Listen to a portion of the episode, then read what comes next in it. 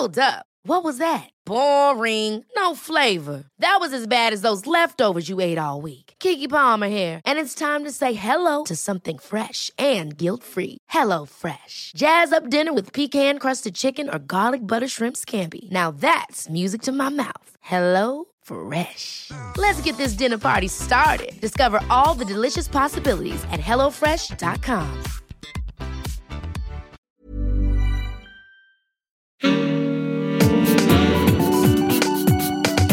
Queer as Berlin. Der Diversity Podcast mit Michael Mayer.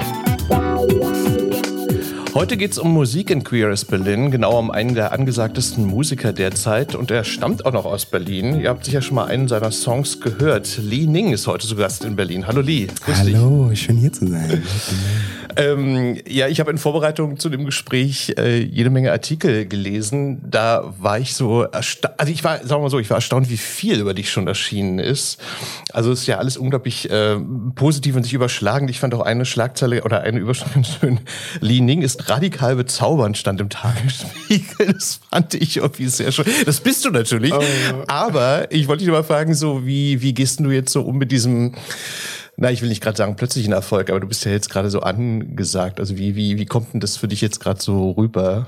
Ich glaube, von außen wirkt es immer sehr viel größer, als es eigentlich ist. Also für mich fühlt sich das jetzt nicht an wie ein riesiger, crazy Aufruhr, ähm, sondern ich habe das Gefühl, langsam endlich Gespräche führen zu können, die ich immer führen wollte. Und vor allen Dingen so in Interviewsituationen und so sind plötzlich sitzen mir Leute gegenüber, die sich richtig vorbereitet haben, die teilweise. Und früher war es jetzt eher so aus der Hüfte geschossen, ja, so, oder? Genau. Es war ein bisschen. Hey, wer bist du? Ja, ich habe keine Ahnung, wer du bist, aber hier sind ein paar Fragen. Was ja an sich auch schon ein bisschen unhöflich ist eigentlich so. Ja, genau. Und das ist ganz. Okay. Ich, ich genieße es, dass es auf jeden Fall sich ein bisschen verändert hat und die Leute ein bisschen mehr wissen, wer ich eigentlich bin. Ähm, trotzdem muss man aber sagen, ähm, es kann ja sein, dass es Menschen gibt, die dich noch nicht kennen und äh, deswegen hören wir mal rein. Ich finde ja das Tollste an deiner Musik, also gut, ich finde sie sowieso schön, aber äh, ist ja deine Stimme. Aber wie gesagt, für alle, die dich jetzt noch nicht kennen, hör mal rein in deinen Song Utopia. No Hollywood. Oh Hollywood. It hurts so good to live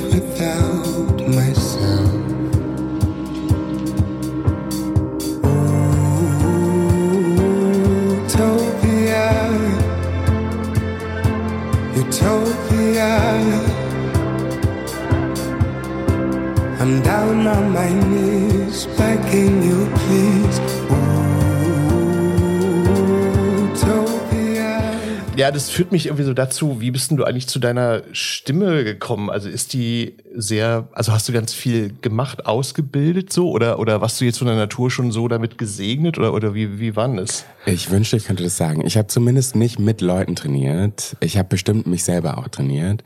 Ich glaube, so mein Interesse für Stimme hat angefangen, als ich so Teenager wurde und ich mag total gerne, ich mochte damals total Künstler wie Anthony and the Johnsons, Woodkid, ähm, war damals total neu auch noch und was mich interessiert hat, war, dass da so eine mh, mm, so eine tiefe Melancholie mitgesch ge mit, Schwang. Mit Schwang. Mit Schwang. Mit Schwang. Dankeschön. äh, mit Schwang. Und vor allen Dingen, und das bei Woodkid, hat mir ganz lange eine tiefe Popstimme gefehlt. Also die meisten Popsänger singen halt extrem hoch und das ist das. Ich wollte gerade sagen, weil Woodkid ist ja eine ganz sind. andere Stimme als du jetzt hast, ne? So, genau, aber halt so diese Tiefen und diese diese diese Präsenz in der Tiefe und ich glaube, da habe ich mich auf jeden Fall darauf konzentriert, so ein bisschen selber auch tiefer zu gehen. Von Anoni jetzt, damals Anthony and the Johnsons. Kam hat, hat mich auch ehrlich gesagt so ein bisschen erinnert an Anoni. Ja. Äh, also ich weiß nicht, ob das jetzt äh, Kompliment oder Beleidigung für dich Nö, ist. Totale, aber, Belei äh, aber, äh, totale Beleidigung.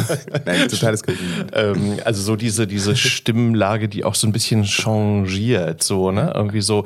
Ähm, ist eigentlich so dieses, ähm, ja, also dieses Changieren im Sinne von, dass es ja so ein bisschen so mit den Erwartungen spielt, so männlich, weiblich oder so.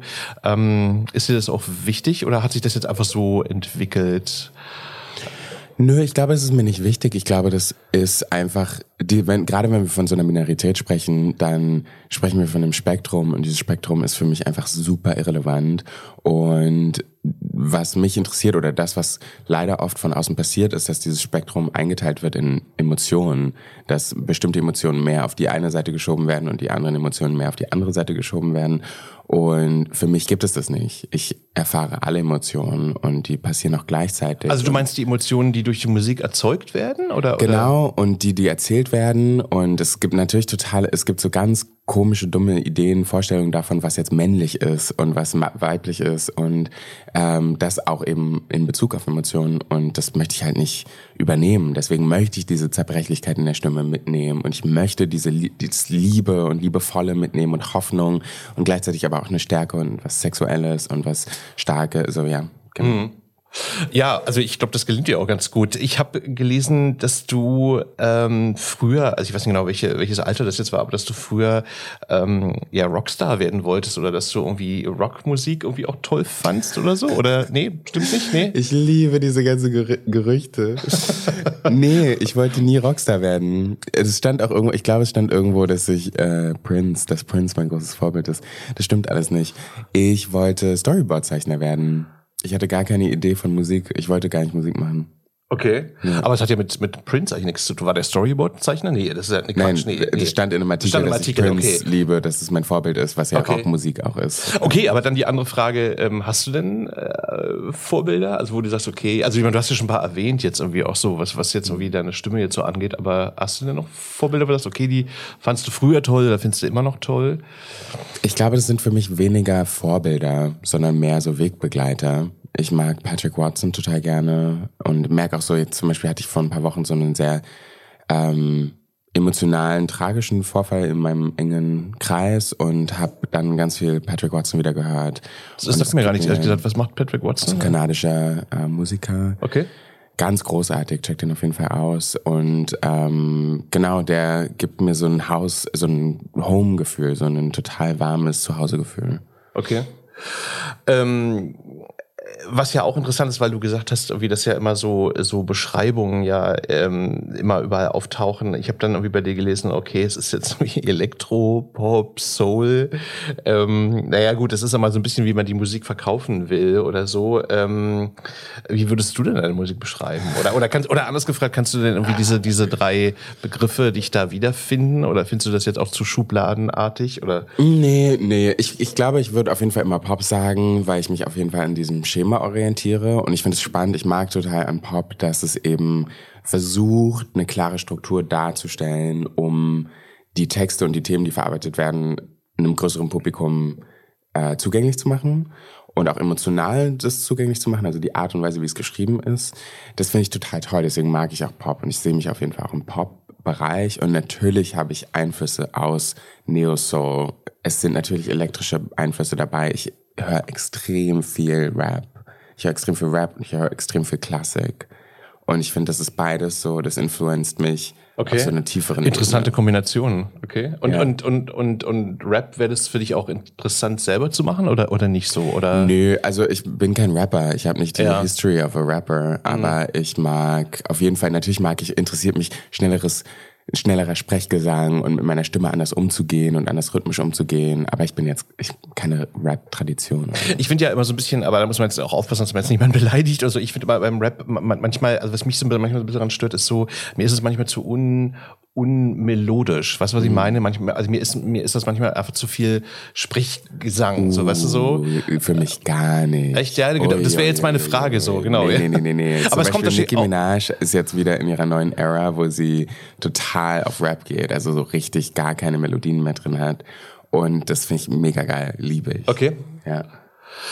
Ähm, eine Info, die mir noch fehlt, das wollte ich dich mal fragen, und zwar, ähm, wer schreibt denn deine Songs? Machst du die selber oder, oder also Lyrics und Musik, wer, wer schreibt die? Oder? Fehlt die Information? Ja, die fehlt mir noch, die habe ich jetzt irgendwie nicht gefunden. Wenn ich Shirin David quoten darf, äh, do your research. ähm, nee, nein, nein, nein. Äh, ich schreibe meine Songs selber, aber ich schreibe meine Songs in Kollaboration. Tonight zum Beispiel habe ich selber geschrieben, alleine. Ähm, und aber ich arbeite immer mit Musikern zusammen oder Produzenten. Also so die Musik kreieren wir zusammen. Die Texte schreibe ich entweder selber oder in Kollaboration mit äh, Writern. Und deswegen bin ich jetzt zum Beispiel für das Album für Utopia bin ich auch nach London gegangen, weil ich, weil es mir wichtig war, die Songs mit Personen mit ähnlichen Geschichten zu schreiben, also mit queeren Personen, schwarzen Personen. Ähm, und das ist einfach leichter in London, weil da das ist schon viel etablierter. Und genau, ich liebe Kollaboration. Ich finde es total schön, weil das einfach mehr Perspektiven erlaubt. Gerade wenn ich einen, eine Idee habe für ein Topic, für eine, für eine Geschichte, dann haben die anderen Personen natürlich nochmal andere Bilder im Kopf und andere Vorstellungen davon, was es eigentlich bedeutet, auch emotional. Mhm. Das wollte ich dir fragen, äh, weil das sind ja, glaube ich, so richtige, also ich meine, gut, in Berlin gibt es auch Profis natürlich, aber, aber in London ist es ja dann irgendwie auch nochmal vielleicht so Leute noch mit so einem anderen Hintergrund, mit so einem anderen Erfahrungsschatz ja. so. Ähm, wie war denn das für dich da in London zu arbeiten? Ist nochmal so eine andere, bisschen andere Liga, könnte ich mir vorstellen, so, oder? Oder wie, oder wie würdest du das beschreiben? Ich glaube, es gibt eine andere Offenheit in der Industrie, neue Sachen auszuprobieren. Und es gibt auch so einen Hunger der Person. Und ich habe mit Leuten gearbeitet, die haben in den 90ern angefangen und auch sehr große Projekte direkt gemacht. Und die haben natürlich eine andere Erwartungshaltung daran, was neue Musik eigentlich bedeuten kann. Und das hat mich total gepusht und es hat mich total gezogen. Also ich habe super viel gelernt. Also so neue Horizonte zu eröffnen, meinst du jetzt so? Genau, so ja. Wo okay. können wir eigentlich hingehen? Was können wir okay. eigentlich erzählen okay. und wie können wir die Mittel, die wir haben, benutzen, um das zu unterstützen? Und gleichzeitig habe ich gemerkt, nach diesem Prozess des Albums, was ich halt so sehr stark in Kollaboration gemacht habe, in Zusammenarbeit mit einem Team in London, dass ich dann mich erstmal wieder befreien musste und dann erstmal angefangen habe, nur mit einer einzelnen Person zu schreiben und die ganzen Texte selber zu schreiben. So. Weil es jetzt einfacher ist, das zu entwickeln, meinst du jetzt so? Mit, nur mit einer Person so? Oder, oder? Nee, weil ich davor, also ich habe super viel gelernt, ich habe super viel aufgenommen und jetzt brauchte ich gerade erstmal wieder einen Moment, wo ich meine eigene Stimme und meine eigene Sprache nochmal mhm. wieder neu finden musste was ja immer wieder einfach passiert. Also so, ich verändere mich ja, mein Alltag verändert sich, mein Klar. Umfeld. Klar, ich meine, man entwickelt sich ja auch künstlerisch logischerweise. Ähm, Im besten Fall. Das führt gleich zu der nächsten spannenden Frage. Und zwar, was natürlich auch irgendwie in ganz vielen Artikeln erwähnt wird, ist, ähm, dass du ganz viele Sachen machst. Also Tänzer, Model, Modedesigner, Kurzfilmmacher, habe ich auch gelesen. So ähm, ist das jetzt für dich so, ähm, ja, wird das jetzt alles so einmal zusammen oder würdest du sagen, okay, das sind nochmal andere Bereiche, die man mit der Musik jetzt gar nicht vergleichen kann? Oder ähm, es ist ja so dieses, ja, es ist ja so dieses Bild, so das, das, das mega creative. Äh, I know, das wird so gerne verkauft. Ähm, das, vieles davon stimmt überhaupt nicht. Ich bin kein Fotograf, ich bin kein Modedesigner. Der Fotograf habe ich nicht gesagt. Nee, genau, aber das steht auch in Artikeln ja? okay. drin. Äh, ich bin kein Modedesigner. Ähm, nee, ich finde es ist interessant, wie das lustig. entsteht. So ich weiß auch nicht, wie das entsteht. Okay, gut, ich habe das auch wieder reproduziert, aber das, deswegen frage ich dich ja. Mhm. Genau. So. Genau, nee, das stimmt. Ich mache viele Dinge, weil mich viele Dinge interessieren und ich finde auch vieles so in dieses Künstlerdasein so reinfüttert. Und es macht auch Spaß, also für mich ist es auch wichtig. Aber das manchmal kommt es zusammen. Ich glaube, gerade wenn es so um mein Album geht oder so, dann weiß ich, okay, ich mache ein Artwork, ich mach, möchte die und die Geschichte erzählen, visuell, ich möchte die aber auch auf, einfach auf vielen Ebenen erzählen. Ich arbeite super eng mit meinem besten Freund zusammen, Donna Retino, der ist Modedesigner in Berlin und entwirft alle meine Outfits und zum Beispiel für die Tour oder für das Konzert in Berlin war es klar, mein Album ist inspiriert von Wasser zum Beispiel und er hat drei Outfits in ähm, designt, die ich dann im Laufe des Abends getragen habe, die auch eine Geschichte von Wasser erzählen. Also okay. von einem Handtuch-Look im ersten zu einem Wet Dress als zweiten Look okay. zu dann so einem Mantel äh, als letzten Look. Cool, okay, ja, ja. Das ist immer schon auch kohärent und mir ist es wichtig, weil ich will eine ganze Geschichte erzählen ja. und nicht nur mit einem Aspekt. Gleichzeitig mag ich es, dass die auch unter, unter voneinander getrennt sind. Also zum Beispiel jetzt gerade ähm, bin ich in einem Schauspielprojekt wo ich als Schauspieler engagiert bin und es hat gar nichts zu tun mit meiner Musik und es gibt mir total viel, weil ich nochmal neu einmal Angst hatte vor dem Projekt und total aufgeregt war. Also wo du selbst auch Schauspielerst quasi. Genau, also, ja, ja, ja. Okay, okay. Ich bin da in der Rolle. Und äh, ich liebe es, neue Sachen, in was Neues reinzugehen und total Schiss davor zu haben. Weil ich weiß, okay, okay ich muss das jetzt machen ja. und ich werde wahnsinnig viel lernen. Und äh, hast du das Gefühl, weil ich meine, ähm, also das gut, ich meine, ich wollte sowieso nicht Schauspieler werden, aber ich habe also so die wenigen Versuche, die ich mal hatte, habe ich dann gemerkt, so okay, das ist jetzt nichts für mich, weil weil mich das irgendwie überfordert, so also in so eine fremde Figur reinzuschlüpfen. Und hast du das Gefühl, so das könnte was für dich sein? Oh voll, ja. Echt das ja? wusste ich immer schon. Ja. Echt ja? Okay. Ich liebe das. Das ist total toll. Aber ja gut, aber es ist ja ein bisschen als Musiker auf der Bühne ja, genau. ja auch, so, auch so ein bisschen so eine, so eine Rolle, die man spielt. So, ich glaube ne? nicht für alle, Also das ist auch so ein Mythos über Musiker und das ist auch wichtig. Ich glaube, das muss mehr nach außen getragen werden, dass voll viele Musiker eben nicht eine Bühnenpersona haben, sondern sie selbst auf der Bühne sind und es deswegen auch echt schwer ist für die dann manchmal mit so Kritik umzugehen und so. Aber für mich ist es auf jeden Fall so. Also ich habe auf jeden Fall eine Bühnenpersona. Ich liebe das. Ich liebe es, in verschiedene Charaktere reinzugehen, auch pro Song. Also so für mich ist so ein Song. Ich kann, ich habe ja gerade keinen Breakup hinter mir und trotzdem singe ich manchmal so Breakup-Songs und bin dann so okay jetzt bin ich gerade die Person, die gerade verlassen wurde. Ja gut, aber das, naja, okay, das gehört ja auch ein bisschen dazu, die, die, die, ähm, naja, also spielende Emotionen klingt jetzt so, so negativ, aber so das, äh, dass man halt in dem Moment da auch drin ist, in dem, ne, also. Ich kann es halt, technisch könnte ich es auch ohne Emotionen machen. Ja gut, aber die dann Töne treffen werde ich trotzdem. Ja gut, aber das wäre wahrscheinlich nicht so nicht so schön dann. Genau. Halt, ne? so. Ja. aber sag mal, und ähm, dieses dieses Schauspielprojekt ist jetzt erstmal so ein so ein so ein so ein ja für dich so ein Test oder hat das jetzt auch was Nö. so so? Ich habe ja auch vorher schon geschauspielert. Und ist das ähm, was was wird das werden? Wird das ein Film oder oder was wird es oder oder? Das wird eine Serie. Eine Serie, okay. Mhm. Interesting. ähm, aber lass uns mal eine Sekunde mal bei dem Thema bleiben, so andere Kurzbereiche. Also du, du, hast ja gesagt, du hast ja Storyboard, ähm, also hast du das eigentlich gelernt auch als Ausbildung? Nein, nein, nein, so? das du, war der Plan. Das war der Plan. Ich okay. wollte das immer machen. Ich habe in der Schulzeit, ich habe super früh gewusst, was ich machen wollte. In der Schule habe ich schon angefangen, so Praktika zu machen, etc. Und mein naiver Plan war immer, ich beende meine Schule, mein Abitur und studiere dann an der UDK und habe mich dann mit 17 nur an der UDK beworben, weil ich so war, natürlich werde ich da angenommen und bin dann in der letzten Runde rausgeflogen. Ja, das ist ja leider irgendwie ein, ein Schicksal, was doch viele trifft. Das so. war sehr traumatisch und gleichzeitig wahrscheinlich wahnsinnig wichtig, weil ich dann plötzlich so von den Kopf gestoßen wurde und so da saß und dachte, okay, was mache ich denn jetzt? Ja, ja, ist. Das war mein Plan. Das, huh? Und ähm, du bist ja in so einer großen WG groß geworden, ne? Mhm. wie in Prenzlauer Berg. Ja. Ähm, hat das denn so, so deine künstlerische Laufbahn auch beeinflusst, im Sinne von, dass du da jetzt irgendwie so Leute kennengelernt hast, die dich da ja beeinflusst oder vielleicht sogar gefördert haben oder so? Ja, oder? auf jeden Fall. Total. Also es waren jetzt super viele kreative Personen in dem Haus. Ich habe eine Freundin, die damals war ich zwei, sie ist mit 20, 21, glaube ich, eingezogen und wir hatten sofort irgendwie eine Verbindung und sie hat mich als Kind schon so als als Person wahrgenommen und akzeptiert und sie, sie ist Tänzerin und unsere Freundschaft hat sich ewig entwickelt und als ich mit 18 ausgezogen bin, bin ich erst mit ihr zusammengezogen. Und damals war sie dann ja schon anders erwachsen mit Kind und das war, also wir haben total, uns verbindet total was Schönes. Und sie war jetzt auch auf der Tour in Heidelberg auf der, auf dem Konzert und das war so toll, sie jetzt im Publikum zu haben und andersrum, weil früher habe ich sie halt immer gesehen und ihre Stücke und natürlich habe ich super viel von ihr gelernt, von Bühnenpräsenz zu Ausstrahlung zu auch so, wie entwickle ich Material, was ist eigentlich möglich und so, na klar.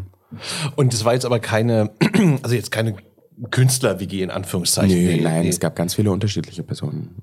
Okay. Also auch WissenschaftlerInnen, TheoretikerInnen, alles. Hand, Hand, Handwerker, Handarbeiter. Aber ich könnte mir vorstellen, dass wenn man dann irgendwie mit so vielen Leuten aufwächst, dass man dann irgendwie auch so einen ganz guten Blick auch so bekommt, so auf andere, ja, wie soll man sagen, so andere Möglichkeiten, andere Lebensläufe. Also, als wenn man jetzt nur mit, mit, mit Vater und Mutter oder so. Voll, ähm, total. Und dann hat mich meine Mutter auf so eine Diplomatenschule geschickt und dann habe ich auch noch mal diesen war eine Diplomatenschule, okay. Mhm. Was hatte sie denn mit dir vor? Also so, ein, so, eine Schule, wo halt so ganz viele Diplomatenkinder so waren. Mhm. Und da hatte ich das nochmal mitbekommen. Okay. Und wie, wie war das? War, war das jetzt nicht so nice? Oder, oder? ich sage immer, das ist so, so ein traumatisches Erlebnis gewesen, weil es das auch war, aber gleichzeitig hatte ich auch echt schöne Zeiten. Ich muss das, ich glaube, ich muss das ein bisschen mehr betonen auch. Na gut, ich meine, nur weil sie Diplomatenkinder sind, heißt ja nicht unbedingt, dass sie jetzt unnett sind oder mm. so. Nicht, nicht zwangsläufig, oder? Nein, oder? es gibt total tolle. Es gibt total tolle. einen, einen Typen, mit dem ich auf die Schule gegangen bin, will ich jetzt auch irgendwann mal besuchen. Anyways, total irrelevant, aber da habe ich natürlich voll viel gelernt und das ist nochmal ganz an, ist eine ganz andere Lebensrealität und halt ganz viele diese diese Vater Mutter Kind Geschichten mit einem Geschwisterkind oder so. Ja. ja. ich kann mir vorstellen, das ist bestimmt so eine, so eine Welt, die ist so, so privilegiert, ne? So, die ist so privileged, oder? So, Voll so. und auch nicht reflektiert privilegiert. Okay, Okay. Mhm. Ist ja, ja, ist sicherlich auch nochmal ein, ein Thema. Ja. Ähm, noch eine Frage, und zwar, du hast ja, hast ja erzählt, äh, gerade eine Tour zu Ende gemacht mhm. durch Deutschland, ähm, glaube ich nur durch Deutschland. Mhm. Also, ähm, glaube das letzte war ja auch in Berlin. Erzähl mal, wie, wie war das jetzt für dich? Also, oh, die Tour war ein Traum. Die Tour war so schön, es war unsere erste Tour und wir hatten natürlich total viele Komplikationen auch und zwar auch im Vorfeld, nochmal am Tag davor gab es nochmal so richtig Stress und tausend Meetings und so. Aber dann sind wir losgefahren und ich hatte so eine schöne Crew dabei. Also eine, eine Gruppe von Personen, die einfach alle so liebevoll und stark und so gut in ihrem Job sind. Und zum Beispiel auch meine Lichttechnikerin ist Mutter und äh, wir haben eine äh, Babysitterin mitgehabt und mir war es total, sie macht einfach das beste Licht und mir war es total wichtig, dass okay. sie dabei ist.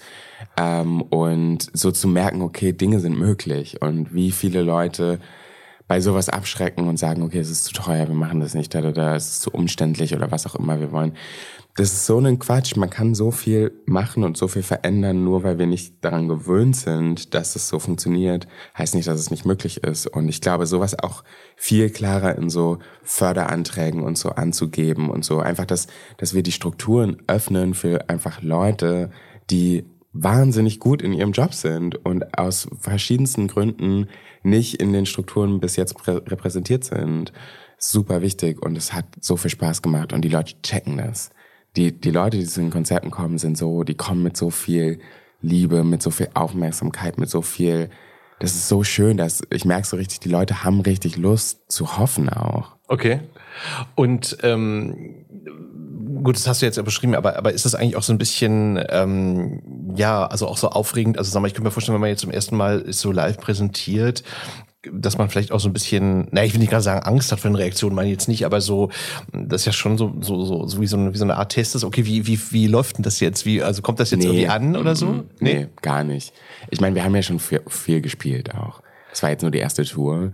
Und ich habe keine Angst gehabt, weil das meine eigene Tour war. Und es hat sich so gut angefühlt, weil es war meine Bühne und auch die Person, die ich mitgenommen habe, um ähm, die Show zu eröffnen, Lucy Clearwater, ist eine sehr, sehr gute Freundin von mir aus LA und wir hatten einfach, es war wunderschön. Ich habe es geliebt, da zu sein und ich bin, mir ist es nicht so wichtig. In Berlin haben wir dann vor 900 Leuten gespielt, okay. was schön ist und was toll ist und ich liebe so einen Raum und ich habe das Gefühl, ich kann noch mal mehr. Ist ja auch eigentlich, ich finde es ja auch für so kleine Konzerte viel schöner, weil, weil dieses I don't mind, I don't mind. Ich finde beides ist, hat die Berechtigung und ja, wenn, wenn klar, was nicht klar. ausverkauft ist und nur 100 Leute da sind, freue ich mich so wahnsinnig doll über die 100 Leute, die da sind, weil wir was teilen können in dem Moment. Und wenn wir irgendwie vom Brandenburger Tor vor zwei, drei, viertausend Leuten spielen, dann ist es anders anonymer und macht aber trotzdem auch Spaß, weil ich dann nochmal mehr mit meiner Band spielen kann und eine größere Bühne zur Verfügung habe. Die Energie um ist auch eine andere dann, ne? wenn mit mehr Leuten. Genau, also so, ich glaube, ja. es ist einfach so super unterschiedlich. Deswegen hatte ich keine Angst, ich habe mich nur einfach sehr gefreut, oh. das endlich machen zu können.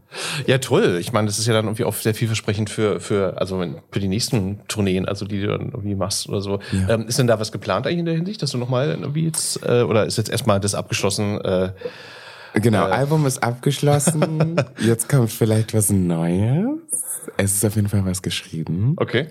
Und dann werden wir mal sehen. Ich meine, es ist jetzt Festivalsaison. Ich bin jetzt auf ein paar Festivals. Verstehe, okay. Genau. Ähm, lass uns mal ein bisschen das Thema wechseln. Und zwar, ich frage ja meine Gäste auch immer ganz gerne so nach ihrer äh, ja, Beziehung oder zu, zu der queeren äh, Szene, weil ähm, das ja schon auch, denke ich mir, also vielleicht auch für dich auch wichtig ist, da irgendwie so ein, so ein, so ein Draht hinzuhaben. Ähm, wie, ja, ganz allgemein gefragt, wie ist denn deine Beziehung so zur queeren Szene? Ist das so, bist du da gut vernetzt oder, oder würdest du das jetzt gar nicht so definieren oder, oder wie, wie ist denn das bei dir? Ich glaube, andere Personen würden sagen, ich bin sehr gut vernetzt in der queeren Szene. Für mich, ich habe einfach wahnsinnig viele gute Freundinnen und they happen to be queer. Mm. Und, okay. und das ist nicht zufällig, weil wir natürlich anders aufeinander zugehen können, anderes Verständnis füreinander haben und ich mich sehr viel sicherer fühle mit queeren Personen. Aber für mich ist Queerness zum Beispiel auch ein Begriff, ich nutze den, weil der sehr fluide sein kann und für mich auch bedeutet, Personen, die zum Beispiel sich als cis-hetero sehen und definieren und trotzdem ein Interesse daran haben, als Gemeinschaft mit allen unterschiedlichen Erfahrungen und Diskriminierungserfahrungen zusammenzukommen und einander offen entgegenzutreten und respektvoll entgegenzutreten. Das sind für mich auch Personen, die für mich persönlich in den queeren Raum gehören. Also so meine Allies sind für mich auch queer. Ich weiß, das ist jetzt sehr subjektiv, aber deswegen ist für mich, glaube ich, diese queere Szene, sobald es eine Szene ist, ist es wichtig, weil wir uns unterstützen und weil wir uns vernetzen mhm. und weil wir uns Netz, Netzwerk haben und updaten. Aber gleichzeitig möchte ich da auch raus, weil für mich der Austausch mit allen wichtig ist. So. Mhm. Ja, es ist ziemlich ganz, ganz schön beantwortet, weil, weil ich mich manchmal so frage, oder beziehungsweise ich frage es dann auch, auch Gäste, die hier sind, dann so, dass ähm, es ja manchmal auch, also das klingt jetzt nur negativ so, aber manchmal hat es ja auch so ein bisschen was ähm, Abschirmendes, also dass man sich, sich sozusagen also nicht so öffnet, sondern dass man halt sagt, okay, also das ist jetzt unser, unser Garten so, ne? Und, und, und ja. wir lassen da keinen rein. Das finde ich dann immer so ein bisschen schade, weil ich dann mal ja. denke, hm, ist ja nicht unbedingt Sinn der Sache so unbedingt. Und dann muss man halt anfangen, sich wirklich viel auch selbst zu reflektieren, weil zum Beispiel in Berlin ist die, Berlin ist eine sehr weiße Stadt und die queere Szene hat totale Rassismusprobleme, die queere Szene hat totale Sexismusprobleme gegenüber auch, also mit, hat Probleme mit Transfeindlichkeit etc. oder Personen, oh, oh ja, die sich oh ja. als non-binary äh, verstehen.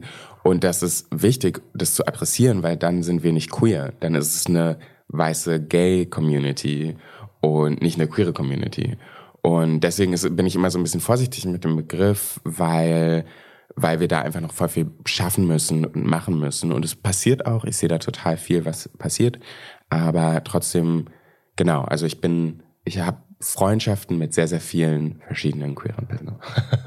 okay. Und hast du denn, äh, weil ich meine, gut, es gibt ja also dann auch so hässliche Geschichten, die man manchmal so so liest oder hört, wo dann. Leute auf irgendeiner Kontaktanzeige, hey, no Asians, was ja an sich oh schon schon völlig racist ist, so. Ähm. Aber hast du das auch ähm, ja irgendwo mal erlebt, so Diskriminierungserfahrung? Oh natürlich. Ja. Oh mein Gott, gerade wenn es so um Gay Dating geht, 100 Prozent. Ich meine, Grinder, ich ich bin auf Grinder. Hm, hallo. Ich, ich bin auf Grinder. Ich mag Grinder und trotzdem ist Grinder so echt. Der Umgang, wie Leute mit Grinder umgehen, ist einfach wahnsinnig ekelhaft. Es ist so, es gibt so eine Idee von so einem Idealtyp, wie man aussehen muss, was attraktiv als attraktiv wahrgenommen wird.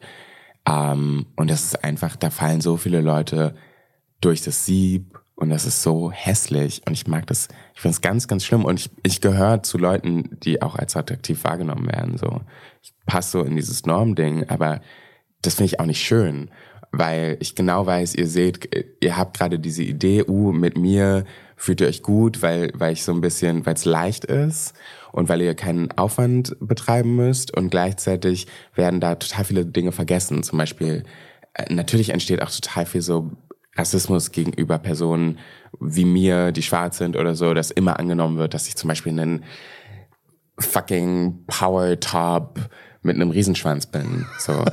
Klischee lass nach, ja. So. Genau, genau, genau, genau. Und I mean, I might be. You never aber, know. Aber not necessarily. Aber not necessarily. Okay, aber, aber das ist irgendwie auch im Grunde, ja, so ein, so ein, ich, ich, ich finde ja auch immer so, so der, weil du sagst, der Umgang auch. Also ich meine, es ist ja im Grunde auch so ein bisschen so äh, dieses Ding, was ja auch auf andere Bereiche zutrifft. Ich glaube, dass man sich ja dann irgendwie im Netz ja auch unfassbar unfassbarerweise äh, Dinge traut, die man sich irgendwie so, so Eye to Eye nicht trauen würde. Halt, ich frage ne? mich, warum, also ich wirklich, ich frage mich, was bewegt dich in dein Profil zu schreiben, dass du die und die Pers Personengruppen nicht magst? Also weißt du so, ich check's nicht. Das ist ja voll in Ordnung, wenn du da keine Attraction zu hast. Das ist, will ich dir überhaupt nicht vorschreiben. Aber warum musst du das offen kommunizieren? Das ist, also es macht überhaupt gar keinen Sinn. Ich bin wirklich kurz davor zu schreiben, I don't want a normal, boring white person. Ja, weißt du so, weil genau diese normal, normal boring white people sind die Leute, die immer schreiben, äh, ich möchte bitte was Normales, äh, Vanilla. Ja, ja, nee. ja, das ist, glaube ich, auch so ein bisschen so, so, ähm, naja, gut, also ich, ich weiß nicht genau, ob es jetzt irgendwie in Hamburg oder München oder so, ob er anders ist, aber ich habe das Gefühl, so, das ist auch so ein bisschen so diese Berliner Unverbindlichkeit, wo man überhaupt sich nicht gar keine Mühe nee, gibt. So. Aber ich glaube auch, das ist wahrscheinlich so ein Großstadt. Es sind Leute, die das Gefühl haben, sie müssen eigentlich nicht mehr Teil der, Kom der Konversation sein weil sie ist ja eigentlich so, weißt du, so, so white gays, no shade, aber haben es halt geschafft, sich so ein bisschen an, an so die weiße Cis-Norm anzupassen über die Jahre. Die haben, es gab natürlich total viele Kämpfe früher, aber inzwischen gibt es einfach voll viele Leute, die denken so, ah, wir müssen ja jetzt überhaupt nichts mehr machen, wir müssen ja gar nicht mehr reflektieren. Und so, doch, du musst reflektieren. Ja. Und ähm, gerade, also so, so Gespräch ist immer wichtig. Immer. Und gerade wenn ja, es klar. um sexuelle Sachen geht, das ist so sensibel. Unsere Körper sind so sensibel, unsere Körper sind so subjektiv. Und wie viele Leute ich ge getroffen habe, die denken, es ist total okay, wenn sie den Kink haben, einen irgendwie eine Ohrfeige zu geben oder so beim Sex, dass es so ohne Kon Konversation vorher einfach mal so passieren kann und ich bin so, ich drehe mich zurück und schlag die Person zurück, weil, also sorry, aber that's not how it goes. Have a conversation. Das ist ja, unglaublich. Ja. Ja. ja. Also, Entschuldigung, dass ich jetzt lache, aber es ist einfach Nein, so, natürlich, es ist, es ist zum Lachen, wie absurd. so, so unfassbar. Wieso? Ich mein, know. ja, aber das ist, aber ich glaube so ein bisschen, äh, das ist ja auch so meine meine Lieblingsthese. Ich glaube auch so, ähm, dass so Kommunikation bei uns, also ich glaube, es gilt nicht nur für die queere Szene, aber da auch äh, das große Problem ist, glaube Voll, ich. Also, aber auch in der straighten Welt. aber auch, das meine ich gibt auch, das, diese- auch in der straighten genau Welt so. Leute. Das ist so, so, ähm, dass man dann irgendwie so unangenehme Themen vermeidet, irgendwie so, also dass man so überhaupt nicht, ähm, ja, so in der Lage ist, auch mal so über Dinge zu reden, die dann nicht so, nicht so angenehm für dich sind. Und dass so. Dominanzmuster so als, als gegeben wahrgenommen werden. Irgendwie, dass irgendwie so, der Mann ist nur dominant, die Frau nicht, der To- Top ist dominant, die Bottom nicht und so. Das sind so Sachen, die werden so von voll vielen Leuten so als gegeben angesehen. Und ich bin so, nee, nee, nee. Sag mal, und ähm, weil wir ja das Thema auch schon angeschnitten haben, ähm, was ich ja auch mal ganz spannend finde, ist so, äh, nicht immer, aber oft schon spannend finde, ist ja auch diese ganze Debatte so um ähm, ja, non-binary, also Geschlechterverschiebung oder beziehungsweise, dass man das jetzt nicht mehr so definiert, so in einen, ähm, Schublade. Findest du die, ähm, ja, also findest du die Debatte gut angenehm? Also, oder wie, wie erlebst du so diese, diese Debatten, die da so geführt werden? Das ist Also ja. die Debatten finde ich furchtbar. Okay. Also, die meisten Debatten finde ich furchtbar. Im öffentlichen Raum, was da gerade passiert, ist ekelhaft. Weil also, weil es weil es so klischeemäßig ist oder oder was oder was? Nein, weil da, weil da Leute wortführend sind, die nichts mit dem Thema zu tun haben. Okay. Und das ist einfach peinlich und es ist das ist also es ist wirklich von mir, also vom so von öffentlichen Medien und von großen Medienkonzernen, die eigentlich das besser wissen müssten. Ja, also du meinst jetzt so Alice Schwarzer oder so oder wen Ja, meinst du? wer auch immer, aber auch Ja. so, so, so ein großes, so irgendwie einen Spiegel oder so, ähm, also als Konzern, weißt du, so als Haus, ähm, muss es einfach besser wissen, wie über bestimmte Sachen geschrieben wird und wie reißerisch Themen und Headlines sein können. Ich weiß, ihr wollt eure Zeitungen verkaufen, weil ihr gerade den Bach runtergeht, aber ähm, ihr müsst auch respektvoll ge- umgehen mit Leuten, die bei denen es lebensnotwendig ist, weißt du? Absolut, ja, klar, Und ja. deswegen finde ich die Debatten total problematisch. Es gibt so, weißt, du, es gab so ein Format, ich habe jetzt ein, ja, nee, ich sage das jetzt nicht, weil ich nicht genau die richtigen Fakten kenne, aber ähm, es werden einfach immer mehr auch zum Beispiel Transpersonen in Medien eingeladen und dann, um dann daraus eine Debatte zu machen, ob das jetzt, ob man, ob Trans, weißt du, ob tra- eine Meinungsfrage über über die Transrealität zu schaffen. Und es ist so, nee, das kann, es ist total absurd. Du, du, du zweifelst gerade an, öffentlich, ob die Lebensrealität von Personen ex- also so Relevanz hat und ich bin so, das ist du, wie, absurd, das ist ekelhaft, das ist richtig, richtig, das ekelt mich richtig, richtig doll an. Stimmt, ja, ja, das macht mich richtig sauer. Deswegen die Debatte finde ich schwierig. Im öffentlichen Raum, die Debatte innerhalb der Community finde ich wahnsinnig wichtig und voll schön und ich hoffe, da kommt mehr nach draußen, weil das ist so liberating, wie schön es ist. Ja. Und ich habe auch so Gespräche mit meiner Mutter zum Beispiel, die sie ist eine cis-hetero Frau, weil es damals auch noch nicht andere Definitionen gegeben hat, aber sie hat immer schon auch eher einen Tomboy-Butch-Style gehabt und ist, ist so eine krasse Power-Person und so. Und wir haben voll oft so Gespräche so, ey, wenn sie, wenn sie heute jünger wäre, würde sie vielleicht auch nochmal anders diese, Defini diese mh, Gender-Ideen für sich definieren und so, weil es einfach total schön ist, sich davon zu lösen, von so einer Idee von, du bist Mann oder Frau und musst dich so und so verhalten. Also ich glaube, Mann und Frau ist ja überhaupt nicht das Problem, sondern es sind die, die, die engen Kategorien und Schubladen, in denen diese die Leute- Binaritäten eigentlich drin sind. genau sich verhalten sollen. Genau. Halt so. Ja, ja. Das ist halt so, so lächerlich. Ja. Das stimmt. Aber ich glaube, da ist so ein bisschen, also naja gut, ist jetzt vielleicht, vielleicht sehe ich es auch zu positiv, aber vielleicht ist ein bisschen was ins Rollen gekommen. Ja, auf jeden so, Fall. Ne? So, oh nein, nein, nein, nicht ähm, zu positiv. Also es ist schon, schon, also man, man merkt es ja irgendwie Ja. auch, ne? So, so. Ich finde es zum Beispiel immer ganz, äh, ja gut, das ist eine banale Aussage jetzt, aber ich finde es immer ganz schön, dass man ja auch immer mehr so, in der S-Bahn sieht man dann irgendwie Jungs, die glaube ich jetzt gar nicht schwul sind oder so, aber die dann einfach irgendwie einen Rock anhaben und dann irgendwie bunte Fingernägel und so, Ja. ne? Und wo ich dann denke, hey cool, der, der ist, der ist jetzt vielleicht gar nicht schwul oder Mhm. so, sondern also, findet es einfach jetzt, jetzt gut, sich dazu, ja, aus diesen, diesen Rollenmustern zu befreien. Und das, finde- das finde ich auch total, total schön. Finde ich auch super schön, finde ich auch super wichtig. Ich hoffe, das passiert immer mehr. Und gleichzeitig muss ich auch da nochmal sagen, da- dass auch für die Zuhörerschaft, die vielleicht sowas macht, seid trotzdem vorsichtig, wie ihr mit der queeren Community umgeht, weil für euch ist es etwas, was ihr performativ darstellen könnt. Und für viele Leute ist das Lebensrealität und die können, das ist deren, so sind sie.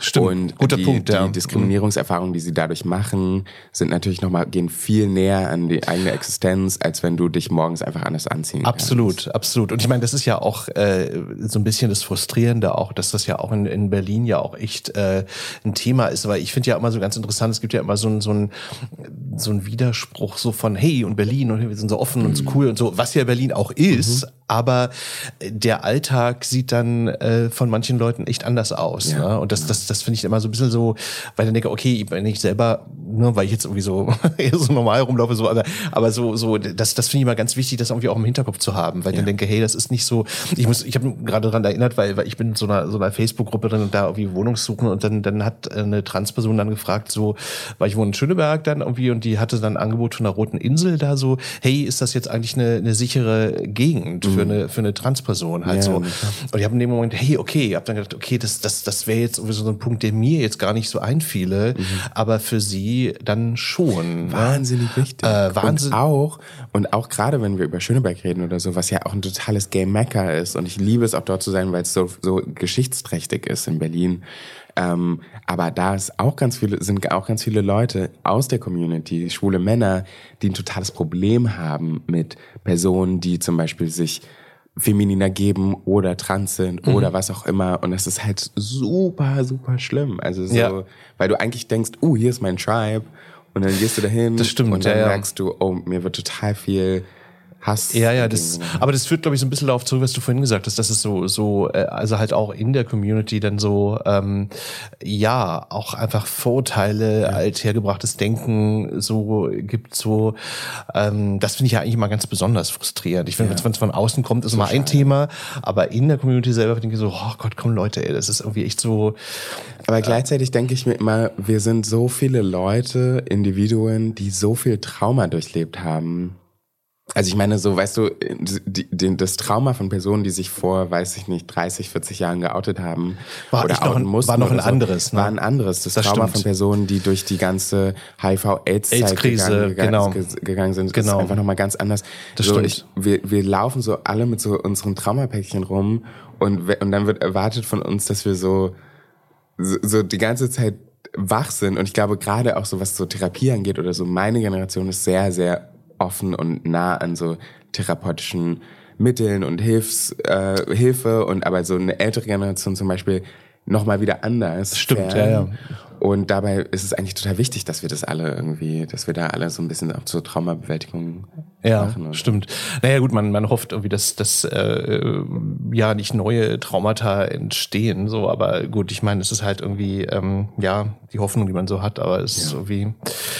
Lee, danke, dass du da warst. Es war ganz schön, ganz spannend. Dankeschön. Ähm, äh, aber jetzt, wir haben es ja vorhin schon mal angesprochen, aber trotz alledem so nächste Projekte Ja. oder worauf du, worauf du hinweisen magst, kannst, willst. Ähm, was kannst du denn den Genau, also ich bin, ich bin jetzt auf empfehlen? Festivaltour im Sommer. Ähm, ihr könnt es auf meiner Website finden. Okay. Ähm, ist einfach leaning.com oder so? Leaning? Äh, thisisleaning.com. Ah, thisisleaning.com. Thisisleaning.com. Okay. Da könnt ihr meine ganzen Festivaltermine finden. Ich habe auch meine Vino draußen, die ist auch in meinem Online-Shop, auch auf der Website. Ich arbeite gerade an einer Serie, von der ich euch noch nicht weiter erzählen kann, aber die kommt wahrscheinlich nächstes Jahr raus. Da freue ich mich ganz doll. Da könnt ihr euch auch drauf freuen, weil sie wird geil. Aber kannst du sagen, wo die dann erscheint? Ist das für Hm, Ich glaube, ich darf noch nicht so Ah, du darfst nicht so richtig, okay, genau. verstehe. Und Somewhere. Somewhere, ihr werdet sehen. Und äh, ich habe an einer sehr spicy EP geschrieben über Sex Und wann die rauskommt, weiß ich nicht. Wie sie rauskommt, weiß ich nicht. Aber sie wird geil und ihr könnt euch drauf freuen. Okay, also äh, stay tuned sozusagen. Stay tuned. Stay tuned. Super, hat viel Spaß gemacht. Danke, dass du da warst. Ja? war so schön. Alles Gute dir. Ja, bis dann. Und euch vielen Dank fürs Zuhören und tschüss bis zur nächsten Folge. Macht's gut, bis dann. Tschüss. Queer as Berlin.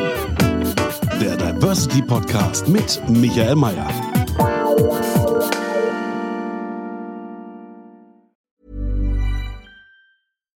Hi, I'm Daniel, founder of Pretty Litter. Cats and cat owners deserve better than any old fashioned litter. That's why I teamed up with scientists and veterinarians to create Pretty Litter. Its innovative crystal formula has superior odor control and weighs up to 80% less than clay litter. Pretty Litter even monitors health by changing colors to help detect early signs of potential illness. It's the world's smartest kitty litter.